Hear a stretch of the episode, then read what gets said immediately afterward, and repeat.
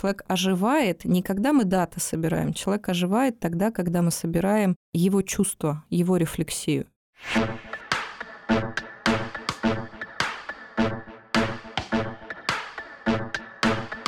Нормально же общались. Всем привет! Меня зовут Оля Микитась, и это подкаст «Нормально же общались».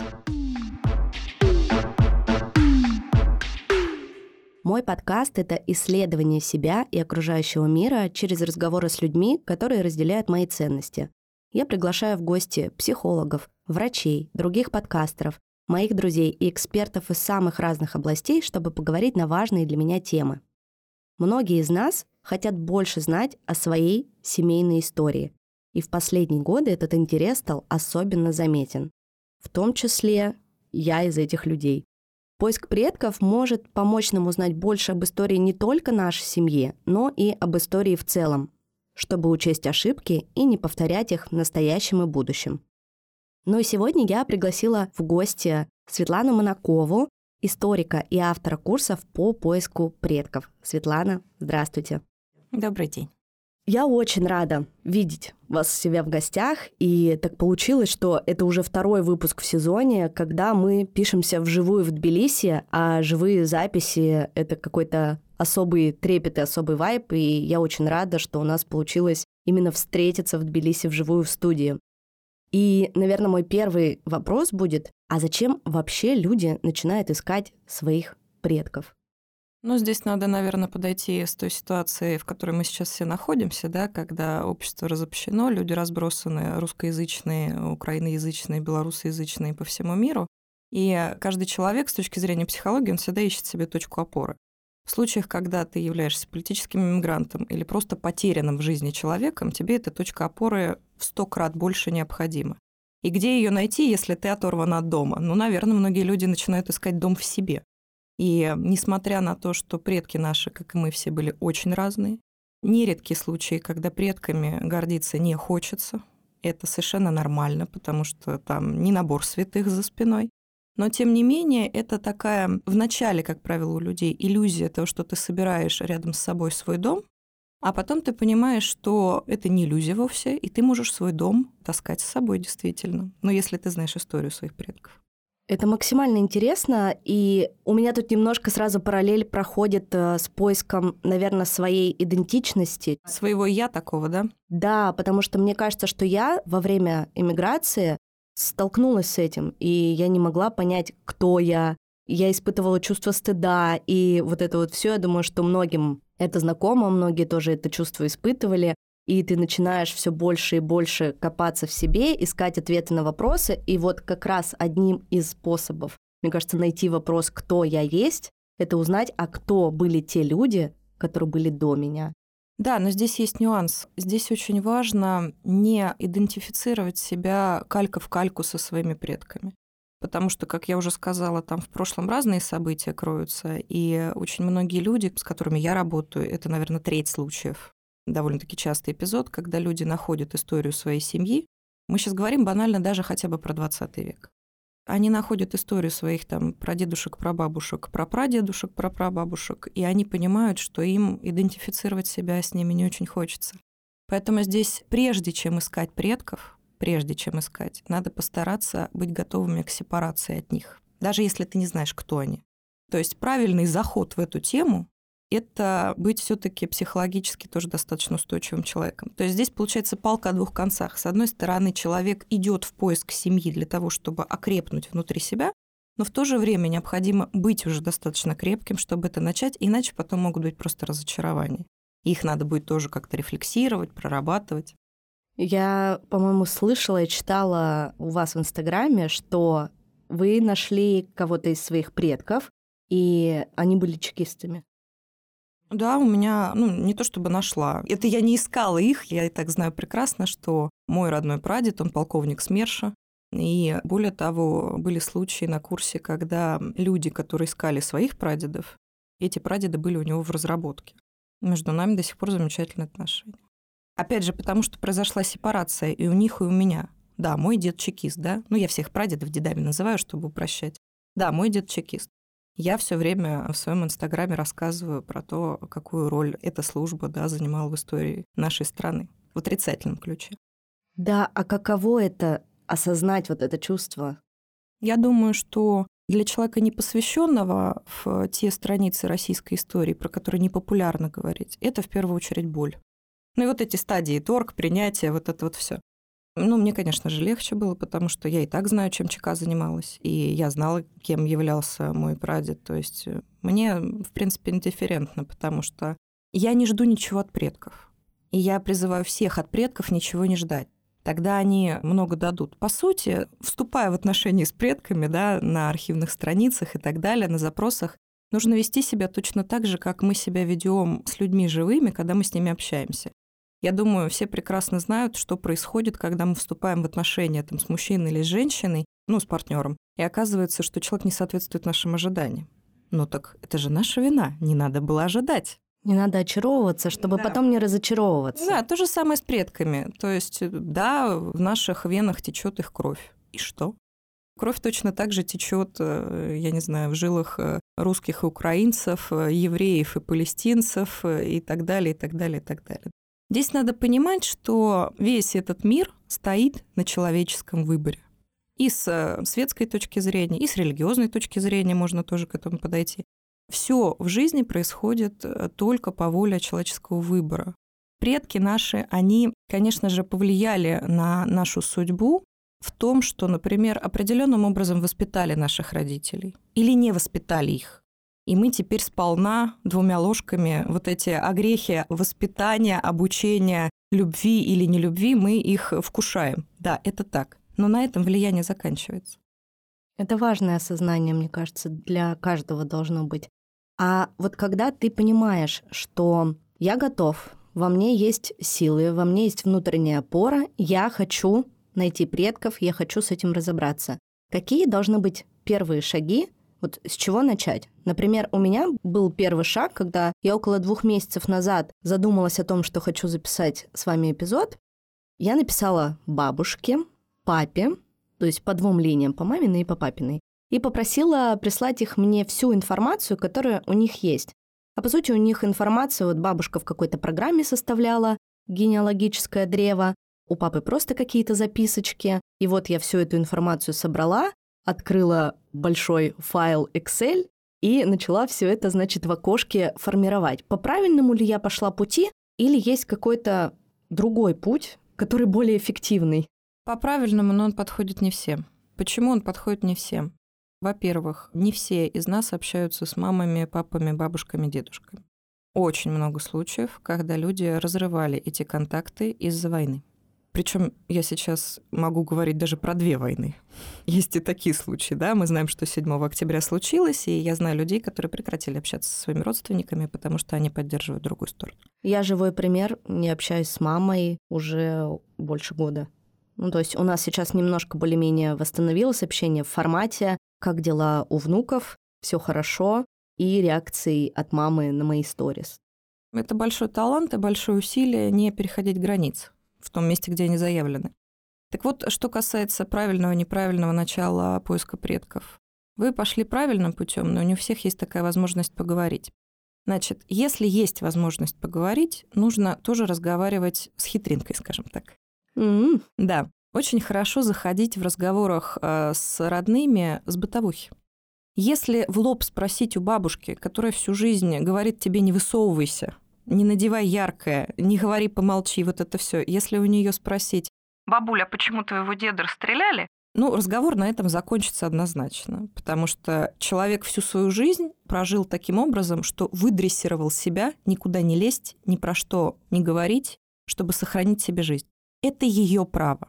Она имеет на это полное право. Это ее безопасность. Как бы нам это нравилось, не нравилось, это ее жизнь.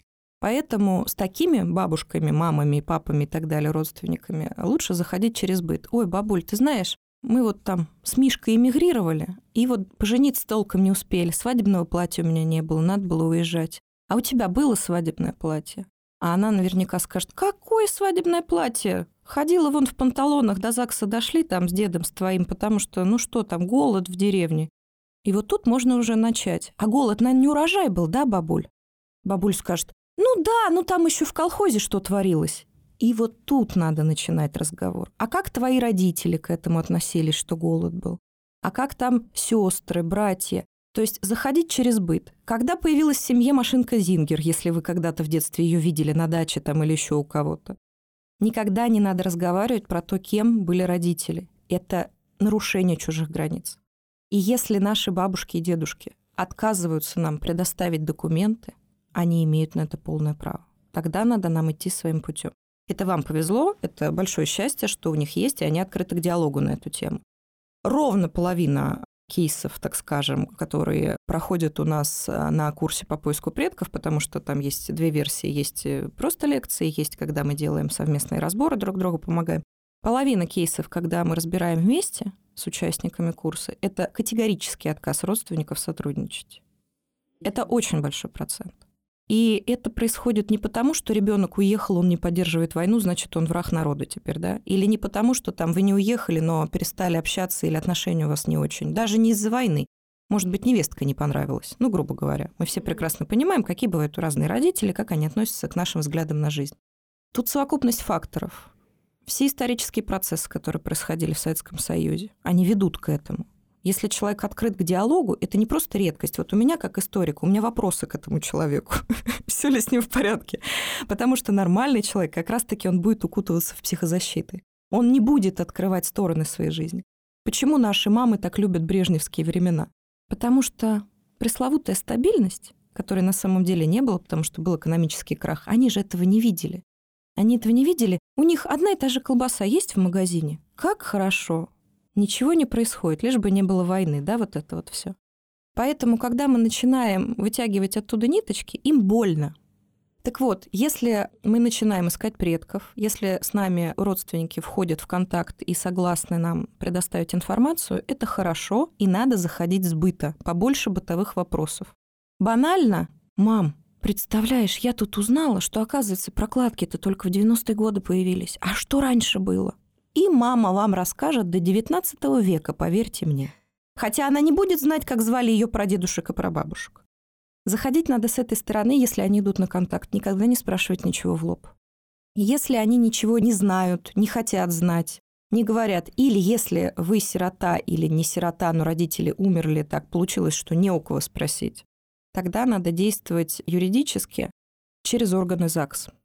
Первое, что нужно сделать, нужно собрать свои документы, свой паспорт, свое свидетельство о рождении. Нет свидетельства о рождении, надо сходить ножками в ЗАГС, либо сходить там, если вы э, из России, на сайт госуслуг, если вы не из России или если вы из другой страны и находитесь независимо от этого на своей исторической родине, либо эмигрировали, можно все равно сделать запросы в ЗАГС. То есть если у вас не у кого спросить документы, сведения своих предков, независимо от того, украинец вы, россиянин или белорус, вам нужно собирать свои документы самостоятельно сначала по юридической части. Это паспорт, это свидетельство о рождении, либо это справка о рождении об иных сведениях. Она более полная с точки зрения генеалогии. Там в Украине это называется полный вытек, в Беларуси, по-моему, она так и называется. Существуют разные способы, как даже в эмиграции их получить. Это все легально, это возможно. И первое, что должен делать человек, который ищет предков самостоятельно или с помощью родственников, неважно, это собрать цепочку родства. Цепочка родства – это когда мы представляем себе каждого человека в нашей семье как звено. Вот э, я Светлана Монакова, да, я вот одно звено. Моя мама Ольга Монакова – это вот следующее звено. Мы с ней смыкаемся, два звена, да, друг с другом сцеплены. Чем они сцеплены? Они сцеплены моим свидетельством о рождении. То есть вот у меня есть мой паспорт, мое свидетельство о рождении, в котором указана моя мама, и вот мамин паспорт или там мамино свидетельство о рождении. Вот у нас есть три документа, и вот она цепочка родства. Но это примитивно. Понятно, что если мы с мамой меняли фамилию, да, то там будут дополнительные документы. Но смысл такой. И вот так от себя вглубь веков мы идем. То есть самый частый вопрос, который мне задают, как их искать, этих предков ваших, если я не знаю, как их зовут. И ошибка здесь в том, что человек хочет там посередине XVIII века оказаться и вокруг себя там шерстить руками и считать предков, да, как хороводы с ними водить. Это неправильно. Нужно идти от себя к ним, то есть из современности в прошлое, и так шаг за шагом на каждое событие в их биографии собирать документы. Сегодня хочу порекомендовать вам послушать один хороший подкаст. Называется «Тюремный подкаст». Его ведущий Миша Ранкайнен находит русских людей, которые сидели в тюрьмах разных стран мира и записывает их истории. Например, есть выпуск из Южной Кореи. Только послушайте, что там происходит. И узбек из соседней камеры кричит мне, русский, иди, иди, фокус будет. Я такой говорю, какой фокус? Надеюсь, не с бутылкой. Я выхожу из камеры, и меня уводят на четвертый этаж тюрьмы, и там много еще таких ребят. Нас заводят в какое-то помещение. Ты хочешь прикол? Выходит фокусник корейский и начинает представление с песнями. Он показывает нам фокусы. Короче, у них по пятницам раз в две недели приезжает этот фокусник и показывает программу свою, обкатывает. У него такой аквариум был небольшой. И он в конце воду черную превращает в прозрачную и такой говорит, вы когда уедете нахрен из нашей страны, станете такими же чистыми и светлыми. И там еще полчаса такого рассказа. Вбивайте в любых подкаст-платформах «Тюремный подкаст» или переходите по ссылке в описании. Мне очень нравится ваш подход в плане не только составления вот этой таблички, да, с окошками, имя, фамилия, отчество, родился тогда-то, умер тогда-то, и вот это вот все в ветку, да, так называемую уходит, а вы очень часто говорите в блоге о том, что важно все-таки узнавать, кем был человек, кем он работал, что он делал, потому что просто вот эти сухие даты, сухие имена, ну, по сути, что это? Это просто имя. Ты, кроме имени, больше ничего не знаешь. Здесь просто есть нюанс такой. Он заключается в том, что некоторые люди, которые входят в поиск предков, они идут не для того, чтобы узнать, о чем плакала их прапрабабушка или о чем она радовалась. Они приходят за генеалогическим древом, так называемым. Я очень не люблю этот термин, потому что он обезличивает как раз-таки человека, который вот там у нас в семье был когда-то в глубине веков.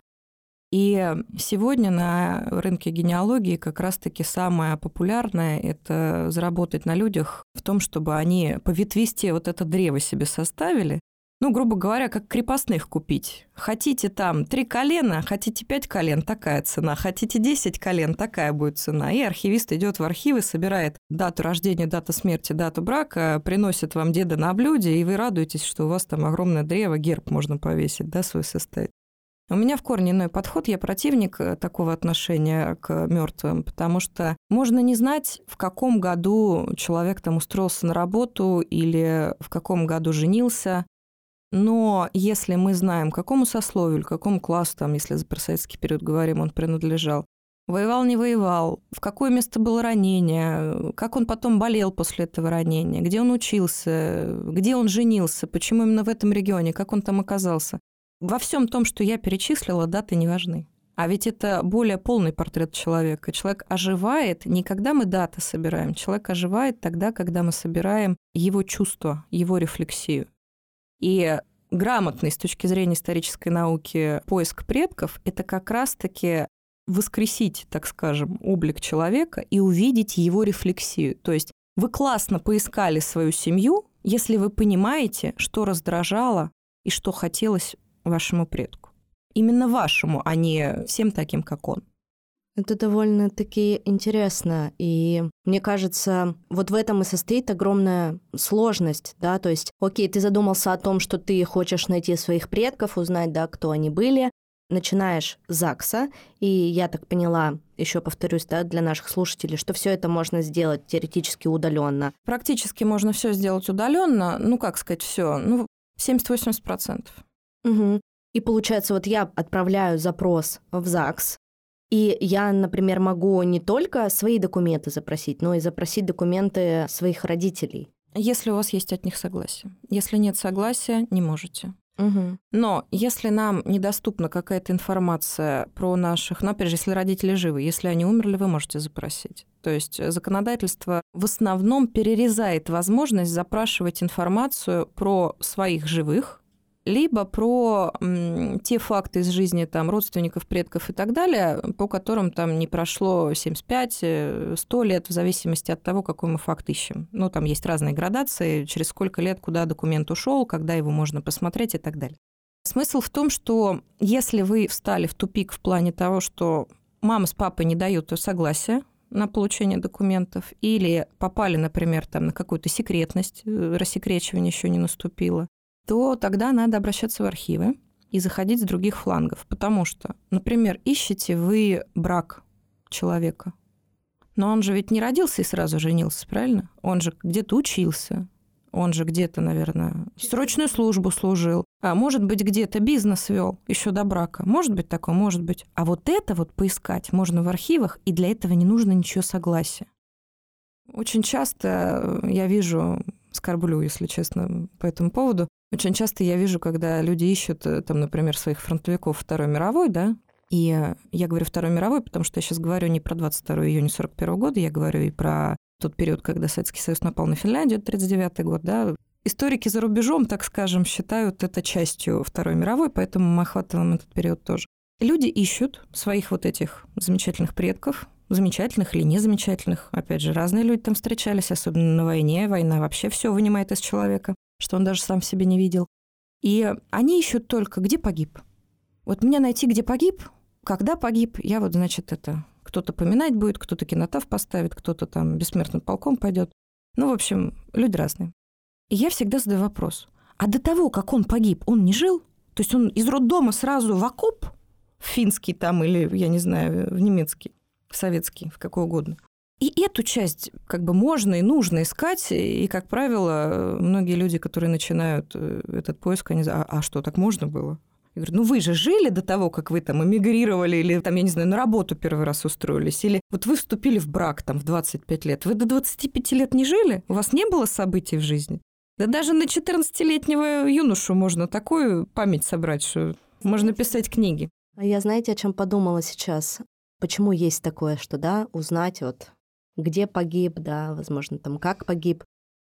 Как будто бы... Вот тут у меня сразу параллель с вот этим вот геройством от победы во Второй мировой войне, что как будто бы его гибель — это единственное событие Оправдание.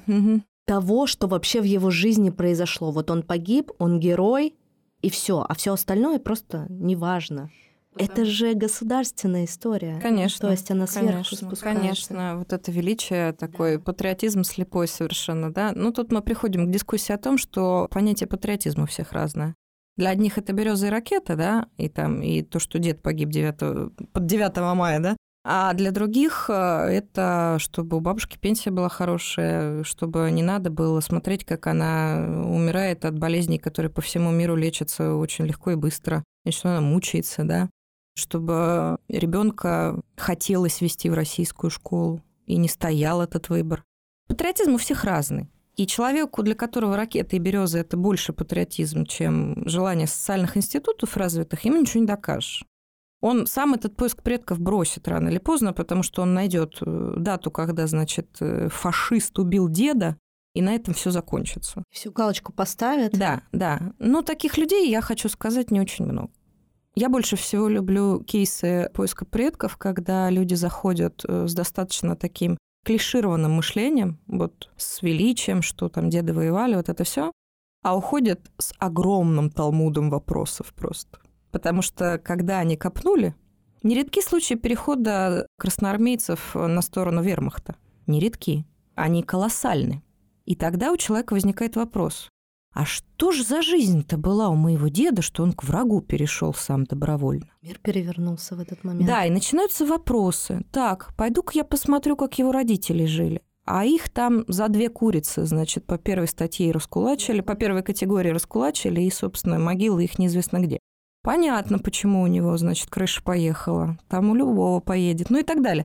То есть это очень часто рефлексия, и это самые ценные кейсы, потому что человек, который вырос в советском и постсоветском пространстве, он боится и он отучен задавать вопросы. А задавать вопросы – это первое, что приводит к нормальному гражданскому обществу, из которого не уезжает и в котором не начинаются войны репрессий. А потому что государству не нужно, чтобы человек задавал вопросы? Ну, конечно. Тогда куда оно денется? Оно вынуждено будет поменять свои границы и форму управления и так далее. Да, ну, маем что маем, да, как говорят. Дело все в том, что насильно заставлять людей ни в коем случае нельзя. Если ко мне приходит человек других взглядов, иных взглядов от тех, э, на которых я стою, у нас поиск предков с ним все равно продолжается. И даже если он увидел все ужасы репрессий советского периода в своей семье и остался при своем мнении, что там и Советский Союз, и Российская Федерация все делают правильно, я ни в коем случае никогда не спорю. Это его выбор. Это его выбор. Именно из-за того, что мы весь 20 век и половину 19 не уважали чужой выбор, мы и дошли до жизни такой. А были ли такие кейсы, возможно, у вас на курсе, которые вы можете поделиться, что человек, узнав разные, да, как для него, возможно, неприятные факты, о чем мы только что говорили, поменял свое мнение вот в текущей ситуации? А вы имеете в виду поменял с точки зрения того, что он поддерживал войну, а потом да. перестал? Да, то есть он поддерживал, а потом узнает различные да, факты биографии своих предков и начинает, включается да, вот этот маячок анализа, и он такой, да кошмар, вот это происходит прямо сейчас. По-разному. Ну, на сегодняшний момент я заметила такую тенденцию. Я пока ее для себя никак не прорефлексировала до конца, я на пути сейчас, потому что мне, мне интересно смотреть за этой тенденцией, за тем, как она каждый раз вновь и вновь э, опять показывает примеры. Украинцы, которые сейчас находятся под обстрелами и которые узнают, что их предки были чекистами или еще кем-то в центральной России, ну, точнее, в центральных регионах Советского Союза, да, РСФСР, они очень адекватно это воспринимают. Очень адекватно. То есть нет никакого протеста. Да, есть э, стадия практически у всех, когда они говорят, там, Свет, сейчас в себя придем. Но это в себя придем через 15-20 минут э, заканчивается, и мы продолжаем диалог и опять начинаем какие-то факты из истории обсуждать. А среди представителей Российской Федерации разных, что иммигрантов, что тех, кто живет сейчас в России, ну, такая тенденция гораздо меньше проявляется, гораздо больше протеста. Я это связываю с тем, что уровень зрелости общества разный. То есть уровень вовлеченности в действия своей страны разный. То есть, на мой взгляд, российское общество, оно недостаточно созрело, к сожалению, недостаточно породило работающих социальных институтов, которые не забетонированы сейчас э, да, там, режимом и так далее. Пропагандой даже не режимом. Поэтому такая реакция. В общем, по моему мнению, россияне тяжелее и дольше переносят какие-то события из жизни предков, которым они не рады, которые не укладываются в голове. А у украинцев и у белорусов э, это происходит э, быстрее. Я сделаю поправку. Надо понимать, что я имею в виду под словами легче. Быстрее. Ну, то есть вот этот процесс рефлексии происходит быстрее. Интересно. Связано это, возможно, с низким уровнем образования, о котором многие говорят? Я не вижу связи между уровнем образования и способностью принимать чужой выбор, а это впрямую принятие чужого выбора, да, то, что дед там чекист и так далее. Ну, образно говоря, или там дед перешел там на сторону вермахта, или дед там участвовал в еврейских погромах. Я не вижу связи между уровнем образования, потому что ну, надо всегда договариваться о терминах на берегу, что мы тогда считаем образованием, да? Это мы можем бесконечно на эту тему говорить. Я вижу связь между банальным психологическим умением соблюдать свои границы и не влезать в чужие. Вот это прямая связь, которая у меня исключительно опытным путем перед глазами постоянно мелькает. Я вижу, как люди, которые уважают чужие границы и понимают, где их и где чужие, эти люди гораздо легче и им гораздо проще и быстрее принимать события горестные из э, жизни своих предков. Потому что у них вот эта сепарация, с которой мы начали свой диалог, сепарация от своих дедушек, бабушек и их выборов, она прошла уже давно. И эта сепарация, она распространяется у них от взглядов на свою маму скандальную, образно говоря, или наоборот, слишком тихую, да, от которой ты хочешь какой-то больше активности. Она у них распространяется и на их взгляды э, себя как гражданина, то есть на роль личности в истории, если хотите, только на микроуровне, да, банально на участие в политических процессах в стране и так далее, на своей гражданской позиции.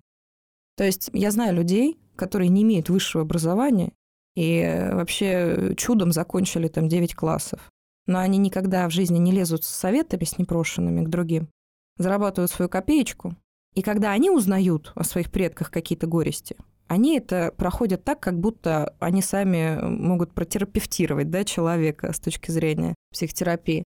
А люди, которые имеют по два высших образования, даже качественных, знают много языков, объехали весь мир, но при этом они постоянно лезут в твои границы и указывают тебе, как жить, они с большим протестом воспринимают какие-то трагические ситуации из жизни предков. То есть тут все про границы. Мы опять возвращаемся к психологии. Вообще весь мир, мне кажется, наш крутится вокруг психологии, психотерапии. Все это максимально связано. Я скорее про уровень образования спросила, к тому, что я вот, например, училась в, в самой обычной общеобразовательной школе. И я вспоминаю свои уроки истории до 9 класса. У нас была такая учительница в возрасте, и уроки происходили следующим образом. Она сидела, значит, за своим учительским столом, такая грузная женщина, ну, вызывала кого-то, значит, спрашивала. И этому ученику даже не нужно было выходить к доске. Ему нужно было просто встать и якобы пересказать там главу, которую задали, значит, как домашнее задание. И она даже не смотрела на этого ученика. Я помню, что все пересказывали, вставали около парты, открывали учебник и просто читали там, чуть-чуть строчки пропуская. И это был весь урок истории. Ну, то есть вообще никакого анализа, никакого разговора, ничего не было. И потом, когда я пришла в другую школу, в 10-11 класс, тут нужно тоже оговориться, что до 10 класса я ненавидела историю. Ну, то есть я такая, ну, господи, это бред. Если вот так историю преподают, то как бы... Я поправлю, вы ненавидели э, не историю, вы ненавидели метод преподавания. Нельзя ненавидеть историю в этой ситуации, потому что ее просто не было. Да, то есть я как ребенок еще, ну, на тот момент, подросток, не понимала, то есть я такая, да история это вообще какая-то фигня. И вот я прихожу в 10-11 класс, в другую школу, к нам приходит на урок истории молодой человек, около 30 лет ему тогда было, и он садится на краешек своего стола, к нам лицом. Давайте поговорим, задавайте вопросы, что вам интересно. И в тот момент не было вот этого, знаете, лес рук. Наоборот, все тянули руки и все задавали вопросы. И это был такой живой диалог. Он разрешал нам задавать любые вопросы и про Сталина, и про войну, значит, и про какие-то более там давние времена, да, и про революцию, про все. Любой вопрос можно было задать. И вот мы каждый урок задавали вопросы разные о разных периодах, и он на них отвечал. И я не пропускала ни одного урока. Я записалась в библиотеку, я тогда начала читать, и я перечитала кипу книг, и благодаря этим урокам к концу 11 класса я поняла, что я хочу поступать на журфак. И мне это было безумно интересно, но на журфак я не поступила, это уже другая история. Я стала горным инженером, я поступила в горный. Но как-нибудь другой раз расскажу.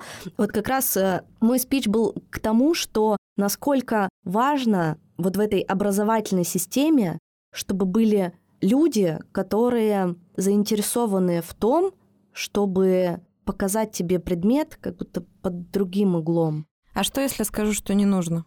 А почему? Почему мы ждем учителя, который придет и вдохновит нас? Я думаю, что желание учителя, который тебя направит, вдохновит, желание иметь в школе такого преподавателя, который вдохновит тебя на ту или иную профессию, это такая лайт-версия желания сильной руки, на мой взгляд. Но это тоже, это у каждого свое, можно в этом покопаться.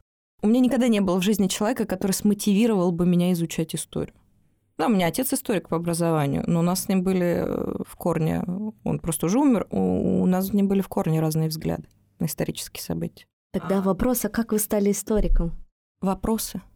У меня были всегда вопросы, и когда я их задавала кому-то, мне никто на них не мог ответить. И я поняла, что, ну, если никто не может ответить, наверное, не хотят. Наверное, мне надо самой. Все. У меня не было сильной руки рядом.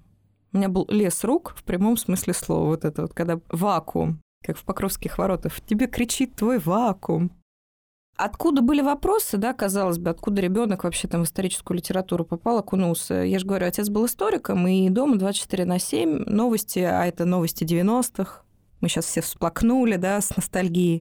Это вот прекрасные репортажи откуда угодно, с разоблачениями, с настоящими, после которых журналистов не убивают, а если убивают, то не сразу.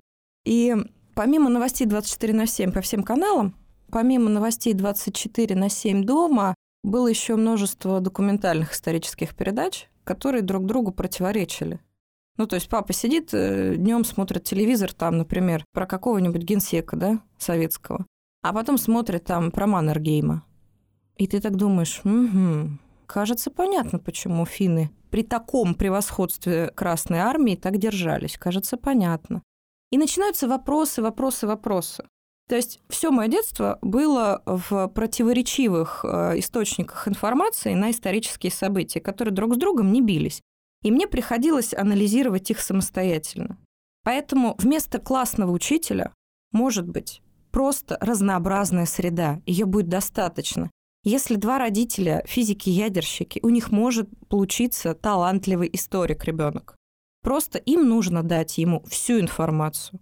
Надо обязательно смотреть и пропаганду, и антипропаганду, и различные другие источники нейтральные, и самому делать вывод. Это единственный способ э, что-то из себя представлять. Это очень классная мысль, при том, что я вот сейчас подумала, когда говорили про 90-е, про то, что было много, да, разной информации, можешь это, посмотрите то, и пятое, там, и 50-е. А сейчас, э, по сути, у нас российское телевидение — это просто одна история без, э, в общем, один вектор без радуги других цветов. Как бы ты не можешь посмотреть что-то другое, тебе нужно включить VPN, там зайти в Telegram, найти нужную информацию. То есть сейчас, по сути, у государства именно такая политика, показывает только одну версию. Мне понравилось, как вы изначально сказали, как это оговорка по Фрейду, да, что первое сказал, то самое важное. Вы сказали, что сегодня пропаганда — это история. Да, это уже история, все. Пройдут годы, мы будем изучать то, что говорили по Первому каналу. Именно как объект для изучения исторической науки это сегодня выступает. И это интересно. Я вам открою секрет. Мало кого можно сегодня встретить в возрасте там, 25-40 лет, кто читал все труды Ленина. Я их читала, и они шедевральны. Не в смысле, что я с Владимиром Ильичем согласна. Нет, в корне нет. Но они шикарны даже при той пропаганде, которая там содержится. Все документы пленумов различных, да, советских, протоколы политбюро, э, собраний и, и всего прочего. Это изумительный материал. И сегодня кажется, вот ты будешь читать эту большевистскую ересь, что там, да, как враги напали, как они нас всех окружили, как мы должны сейчас быстро хлеб отобрать и танки начать строить, потому что кругом враги. Но если ты смотришь на это не с точки зрения патерналистичного гражданина, который верит всему, что написано, и верит всему, что услышит, а если ты смотришь на эти документы, на эти источники с точки зрения антропологического подхода, жизнь играет невероятными красками. Можно от этого даже удовольствие получить. Приведу пример. Очень часто мне спрашивают, Света, как так? Мама смотрит пропаганду, мне это все регулярно отправляет, я не могу больше этот поток, значит, э, информации, с которой я не согласна, впитывать. На что у меня всегда вопрос. Вы готовы маму забанить? Кто-то говорит «да», и кому-то это помогает. Некоторые, ну, большинство, конечно же, говорят «нет, не готовы». Прекрасно их понимаю. Я в этой ситуации предлагаю подходить э, с точки зрения антропологии. Когда человек, изучающий бабочек, смотрит, как э, личинка там поедает каких-то других насекомых, он разве ее останавливает? Я сейчас не говорю про то, что надо наблюдать за войной, да, там ее не останавливать. Я говорю про микроисторию, про, про семью, про общение с родственниками. Если мы видим, что они транслируют пропаганду, мы можем за этим понаблюдать и выявить для себя какие-то определенные направления, чему они верят, а что им не заходит. Российская пропаганда сегодня, она настолько фору всем дает. Ну, то есть она впереди планеты всей реально. По разнообразию потоков разных тем. И можно изучить, посмотреть, не отмахиваться там от маминого спама, да. Можно изучить и посмотреть, что именно им отзывается. И тогда станет понятен корень, что они в ней ищут. Любой человек, который верит пропаганде и не перепроверяет ее, потому что есть же ведь люди, которые искренне верят в то, что сегодня происходят праведные дела, с ними вопросов нет. Это их взгляды. Окей. Но если человек просто бездумно транслирует э, неподтвержденную информацию, под которой я понимаю пропаганду, то надо понять, что он компенсирует. Какую дыру она в нем затыкает. Например, когда началась э, атака Хамаса на Израиль, я была в Израиле. И мне моя мама рассказала, что ее родственница услышала эти новости и прислала ей, значит, сообщение в том, что в России сегодня реализуются какие-то таблетки, по-моему, что-то парацетамол или аспирин, ну что-то такое, вот что все употребляют, когда необходимость приходит. И что они произведены в Израиле, и если их выпить, то через три дня умрешь. Мама моя не поняла, что вообще к чему. Она подумала, что это какой-то бред. Я говорю, мама, ты посмотри, как тоненько. Ты посмотри, как аккуратно. На третий день после, или там на второй день после того, как Хамас, значит, зашел на территорию Израиля. А кто виноват, да? Таблетки они какие делают. Мы тут умираем. А, Хамас зашел. Оказывается, правильно делает Хамас. Они, они ж таблетки нам такие поставляют. Понятно, что это фейк. Но ведь изящно. Да, мне тут сразу приходит в голову поделиться кейсом, да, например, о своей бабушке, которая, ну, наверное, из всей моей семьи старшей, она готова к анализу. То есть у нее иногда бывают периоды, когда она смотрит Гордееву, и Шихман смотрит, и она прям пишет мне, какой хороший выпуск, какие умные люди. Ну, это можно и Цыганова Худудя посмотреть. Казалось бы, тоже дуть, да, там я явно антивоенной позиции, но Цыганова.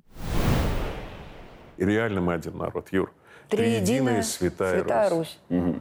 Вот это мы вот за это наше, пространство. Это идет гражданская все. война. Пришли ребята, которые это, Израиль весь за нас. И вот все, сейчас идет разделение. Мы сейчас вступаем в ту фазу, когда вот Господь между нами уже положил меч. Вот то, что происходит с Израилем и на сегодняшний день. Мир будет делиться на две. Один за Господа Иисуса Христа, другой за сатану. Вот и, и тебе все, надо тоже определяться, брат. Угу. Как можно быстрее. Быстрее. И видно, что она, как будто бы у нее включается вот этот какой-то анализ. И потом проходит буквально там несколько дней, да вот, например, взять тоже Израиль. Она присылает мне сообщение, в котором написано «Ну что, ты еще там хочешь найти свои еврейские корни? Или уже передумала?» Я думаю, кто твой телефон украл? Мы же два дня назад разговаривали. Нет, это совершенно естественный процесс. Дело все в том, что э, вот та дырка, да, которую люди затыкают пропагандой или еще чем-то, она же не зарастет от одного интервью Гордеевой. Да, интервью Гордеевой положит там какой-то росточек, он, может быть, прорастет, а может, он в ней утонет в этой дыре. Тут все зависит от того, что человек компенсирует. Вот в случае с таблетками, которые якобы там в Израиле производятся, и в случае с э, тем, что хочешь ли ты искать еврейские корни, мы видим, очевидно, что люди, про которых мы говорим, имеют определенную степень антисемитизма. Он не ярко выраженный. Но когда где-то искра появилась, у них полыхнуло. Это неплохо и нехорошо. Надо искать проблему. Соответственно, надо изучить вообще явление антисемитизма. Надо понять, что именно тяготит людей, у которых есть склонность к антисемитизму, винить во всем евреев. Скорее всего, это определенная незрелость принять на себя ответственность. Не что евреи во всем виноваты, да, как всегда. Не что там одна страна за океаном с Белым домом все время там нам хочет, значит, жизнь испортить. А что мы, наверное, в своей жизни что-то не доделали, где-то не проголосовали, где-то там не вышли на какую-то манифестацию, где-то там не позвонили родственнику, не обсудили вместо борща и котлет, не обсудили политику. Но кто же готов на себя эту ответственность взять?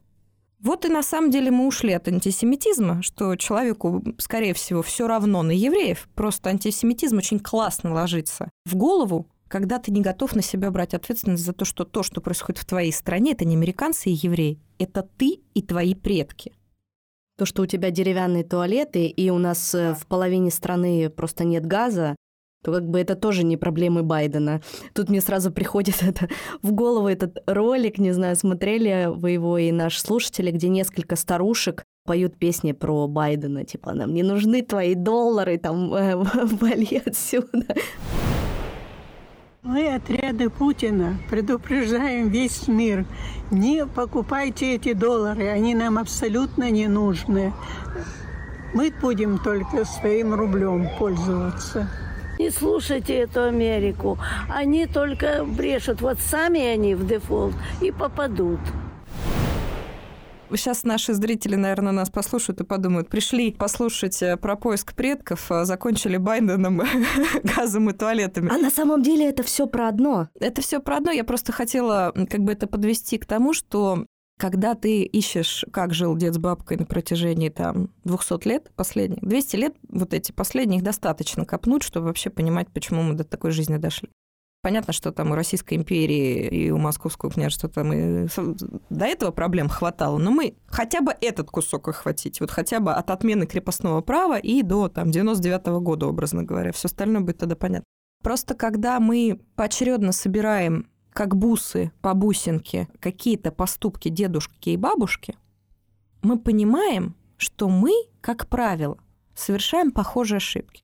Это не значит, что есть какая-то родовая карма, спираль истории, вот это... Нет, я про науку, я не про эти вещи. Но мы повторяем ошибки зачастую, которые крутятся, как правило, вокруг а, патернализма.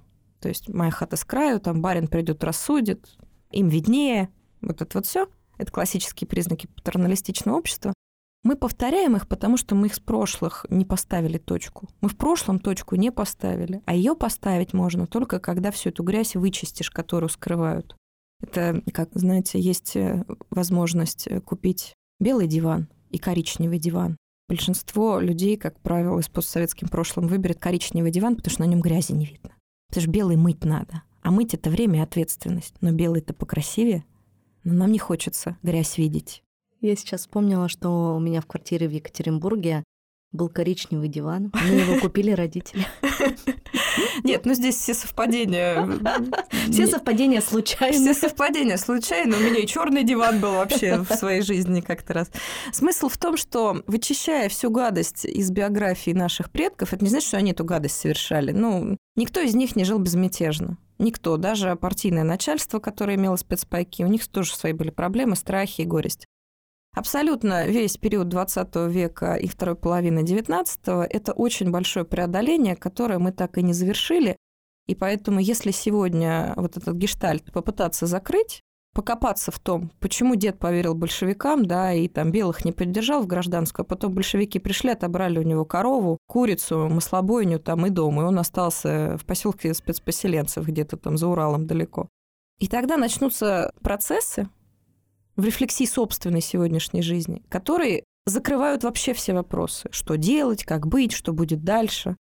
Вот последнее, что я скажу про политику. Последнюю неделю все муссируют тему протекающего морозильника. Действительно морозильник или не морозильник, да? У меня даже пост есть. А что изменится? Что изменится? В Советском Союзе сколько было генсеков, которые уходили от власти, потому что умирали своей смертью? Ну или не своей. Что поменяется?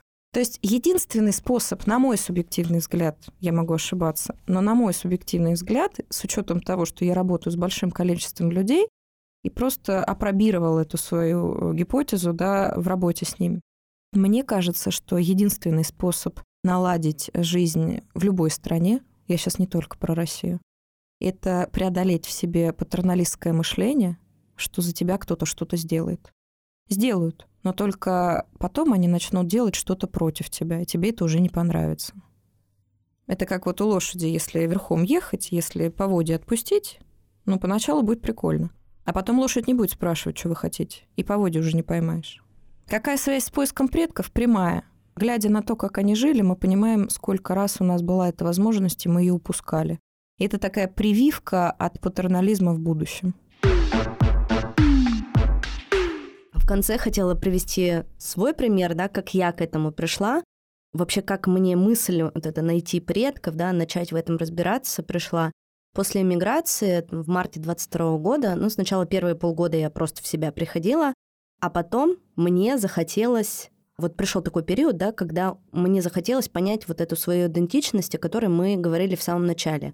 Я примерно около полугода читала различную литературу, о нацистской Германии и о нацистах. То есть у меня был прям такой период книги, фильмы, сериалы, чтобы понять, что делали в тот момент немцы, да, как они к этому пришли, что делали люди, которые не поддерживали внутри Германии нацистскую Германию, да, нацистский режим.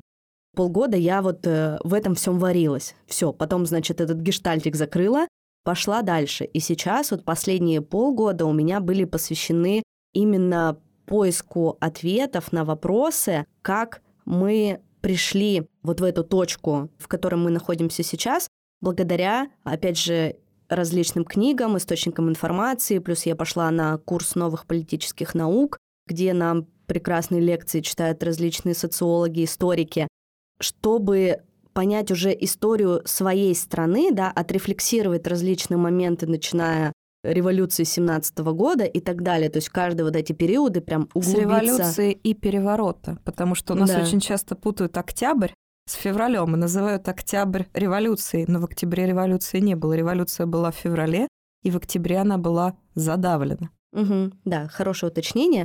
И я вот во все эти периоды стала более глубоко вникать, разбираться. И вот сейчас мы и на курсе, и в основном у меня вся литература такая про 90-е годы.